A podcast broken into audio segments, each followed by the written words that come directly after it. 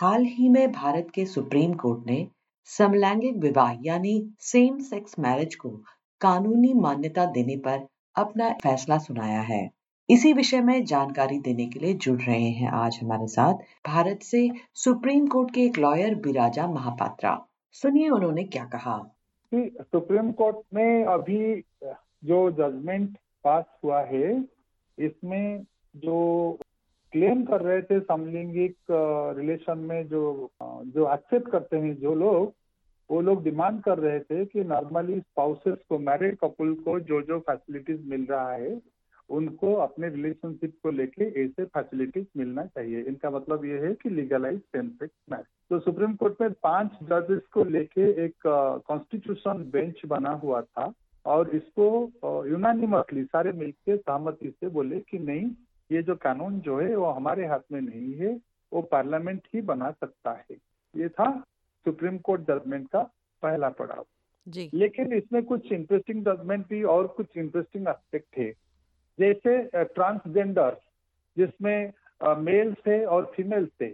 सो ये दोनों from representing two sexes जैसे female transgender and male transgender अगर वो चाहेंगे मैरिज करने के लिए then Supreme Court says it can be a marriage and they can take the advantage of marriage, right? ये हो गया दूसरा एस्पेक्ट बाकी जो तीसरा एस्पेक्ट जो मेन एस्पेक्ट जो था कि जो जैसे अगर हम लीगलाइज कर देते हैं सेम सेक्स मैरिज को जैसे मेल मेल और फीमेल फीमेल अगर कर देते हैं तो जैसे नॉर्मली कपल्स को जो बेनिफिट्स मिलता है जैसे इंश्योरेंस हो गया सक्सेशन हो गया अडोप्शन हो गया बैंकिंग हो गया कई सारे लॉ है जिसमें स्पाउसेस को कॉन्स्टिट्यूशनल बेनिफिट्स और लीगल बेनिफिट्स मिलता है लेकिन सुप्रीम कोर्ट इसको सीधे सीधे मना कर दिया। सुप्रीम कोर्ट ने बोला we cannot legalise gay marriage और लेसबियन मैरिज और anyone coming in in uh, in in this LGBTQ hmm. Q Q means queer sex Supreme Court बोल रहा है कि ये हम एक्सेप्टेबल हमारे लिए नहीं है और ये जजमेंट ये जो कानून जो आप डिमांड कर रहे हो वो कानून सिर्फ़ पार्लियामेंट ही बना सकता है। लेकिन सुप्रीम कोर्ट का ये भी कहना है वो कि ये जो right to choose a partner जैसे एक मेल एक दूसरे मेल और एक फीमेल एक दूसरे फीमेल के साथ रह सकता है we cannot it has already been decriminalised so it is there choice it is there private choice but there cannot be any legal sanctity to it ये मेजोरिटी का व्यू यही था। लेकिन एक माइनॉरिटी व्यू ये आया है जो चीफ जस्टिस धनंजय चंद्रचूड़ महोदय और संजय किशन कौल ये दोनों सीनियर जजेस थे। ये दोनों ने बोला कि नहीं जब हम संविधान की दायरे से हम इसको जब एग्जामिन करते हैं जैसे आर्टिकल 14 को लेकर अगर हम एग्जामिन करते हैं तो they have got they can they are entitle to get a legal status of this this relationship. By and large, the entire populace in this country is against sex marriage being perverse. Ji But if you examine it constitutionally, this is wrong. Hmm Where there is no criminal intent, then why should they suffer? Why should they be punished? Ji So therefore, Supreme Court said that Constitution is supreme, and Constitution's uh, the principles are above the moral principle. Constitution, uh, uh, what you say, uh, constitutional morality and uh, cultural morality. So constitutional morality जो है वो cultural morality से above है. So that is how Navtej Johar judgment आया 2018 में। इसका एक direct fall out ये है कि जितने सारे इसको सक्सेसफुल मानते थे, जो एल कम्युनिटी जो है दे स्टार्टेड डिमांडिंग कि हमें जैसे नॉर्मल स्पाउसेस को जैसे कॉन्स्टिट्यूशनल बेनिफिट मिलता है, अगर हमें ये नहीं मिलेगा तो ये equality of equality status article 14 जो होता है कॉन्स्टिट्यूशन का, हमें ये नहीं मिलेगा। So that is how the Supreme Court constituted a constitution bench वो कॉन्स्टिट्यूशन बेंच जब इसको एग्जामिन किया तो उन्होंने बोला नहीं अगर हम इसे इस, इस डिमांड को हम एक्सेप्ट नहीं कर सकते. जी। इसमें और क्या अहम बात कही गई एल क्यू कम्युनिटी के बारे में? मोस्ट इम्पोर्टेंट एस्पेक्ट जो है वो ये है कि अगर कोई नॉर्मली कोई मैरिज के बाद एक स्पाउसेस का स्पाउस का अगर डेथ हो जाता है एक पार्टनर का अगर डेथ हो जाता है तो वाइफ को या हस्बैंड को वो बेनिफिट मिलता है जैसे पेंशन का बेनिफिट दूसरा होता है कि अगर कोई अडॉप्शन करना चाहता है तो हस्बैंड एंड वाइफ दोनों का कंसेंट का ज़रूरत होता है। अगर दो फीमेल एक बच्चा को अडॉप्ट करना चाहते हैं या दो अडल्ट मेल एक लड़की को अडॉप्ट करना चाहते हैं तो इसमें वो एक्सेप्टेबल नहीं होगा।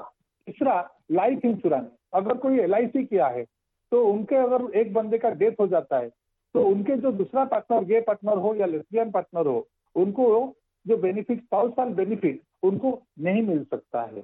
चौथा, अगर कोई लोन लिया है बैंक लोन लिया है तो दूसरे बंदे के ऊपर वो जो परिशोध करने के लिए, जैसे हस्बैंड लेता है तो वाइफ के लिए बेनिफिट मिलता है वाइफ एट परसेंट वाइफ को इंटरेस्ट मिलता है, अगर हस्बैंड अगर वाइफ के नाम पे हम लोन लेते हैं तो। तो वो स्टाटस इसमें उनको नहीं मिलेगा।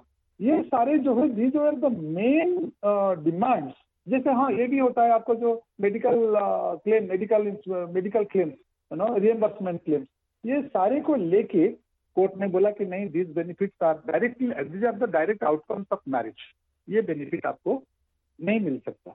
ये है दूसरा मेजर एस्पेक्ट लेकिन इसका सबसे इम्पोर्टेंट बात जो है, वो ये है कि कि ये जो सुप्रीम कोर्ट ने जो डिनाई कर दिया जो कॉन्स्टिट्यूशनल एक्सपर्ट थे, वो बोलेंगे कि तो direct violation of article 14 and article 14 is fundamental right right to equality अगर एक ग्रुप ऑफ़ पीपल को एक पर्टिकुलर एडवांटेज मिलता है तो इसमें क्यों नहीं मिलेगा? तो ये सिचुएशन जो है, वो फ्यूचर के लिए एक एक चैलेंज है लॉ मेकर्स के लिए पार्लियामेंट के लिए और सुप्रीम कोर्ट के लिए। ये दोनों मोस्ट इम्पोर्टेंट पॉइंट है। तीसरा बात यह है कि इसका एक सोशल एंगल भी है। सोशल हम्म। एंगल ये है कि जैसे जैसे ये जजमेंट आया 2018 में इसमें हिंदू हो या मुस्लिम हो या क्रिश्चियन हो जो जो कंजर्वेटिव ये सारे लोग जो है वो सेम सेक्स मैरिज द समलिंगी क्या बोलते हैं समलिंगी रिलेशनशिप हम्म। तो ये इसको बिल्कुल विरोध कर रहे थे क्योंकि Indian social milieu is against same sex relationship they always call it pervert and it is not acceptable in India so when we examine it in the touchstone of the constitution अब करेंगे क्या? इसको accept करना चाहिए या नहीं करना चाहिए? तो सुप्रीम कोर्ट का सारे जजेस मानते हैं कि आर्टिकल 14 के हिसाब से they may be entitle to such right but can they make this law तो ultimately they left it to the parliament तो क्योंकि कई सारे इश्यूज़ इन्वॉल्व है कई सारे लॉ इन्वॉल्व है। तो सुप्रीम कोर्ट ने बोला बेटर बेटर पार्लियामेंट के ऊपर छोड़ दिया जाए ये सारे इश्यू और पार्लियामेंट इसको डिसाइड करे। लेकिन सुप्रीम कोर्ट का जो सबसे इम्पोर्टेंट डेवलपमेंट ये है कि सारे जजेस वो सारे सहमत है कि they have got got an issue इतना सारे वो वो वो सेम सेक्स मैरिज में जो विश्वास रखते हैं जो इसको लीगलाइज करना चाहते हैं हम्म। अगर हम राइट टू इक्वलिटी के बारे में बात करते हैं तो it is a constitutional issue वो इशू हम तो अभी कर नहीं पाते हैं लेकिन we believe that parliament will take a call इसका मतलब ये है कि आगे सुप्रीम कोर्ट का एक जो डिसीज़न है बड़ा इंपॉर्टेंट इसीलिए माना जाता है हम इसीलिए माना जाता है आगे पार्लियामेंट को मजबूर करेगा ये सारे लोगों का इशू को एग्जामिन करने के लिए। जी। और इसका ग्लोबल रिलेवेंस क्या होगा? ये तो कहना मुश्किल है क्योंकि क्योंकि कई सारे कंट्री इसको लीगलाइज कर चुके हैं। लेकिन इसका इम्पैक्ट कितना नेगेटिव है कितना पॉजिटिव है it has to be examine that perhaps in Indian scenario at the moment is not practically feasible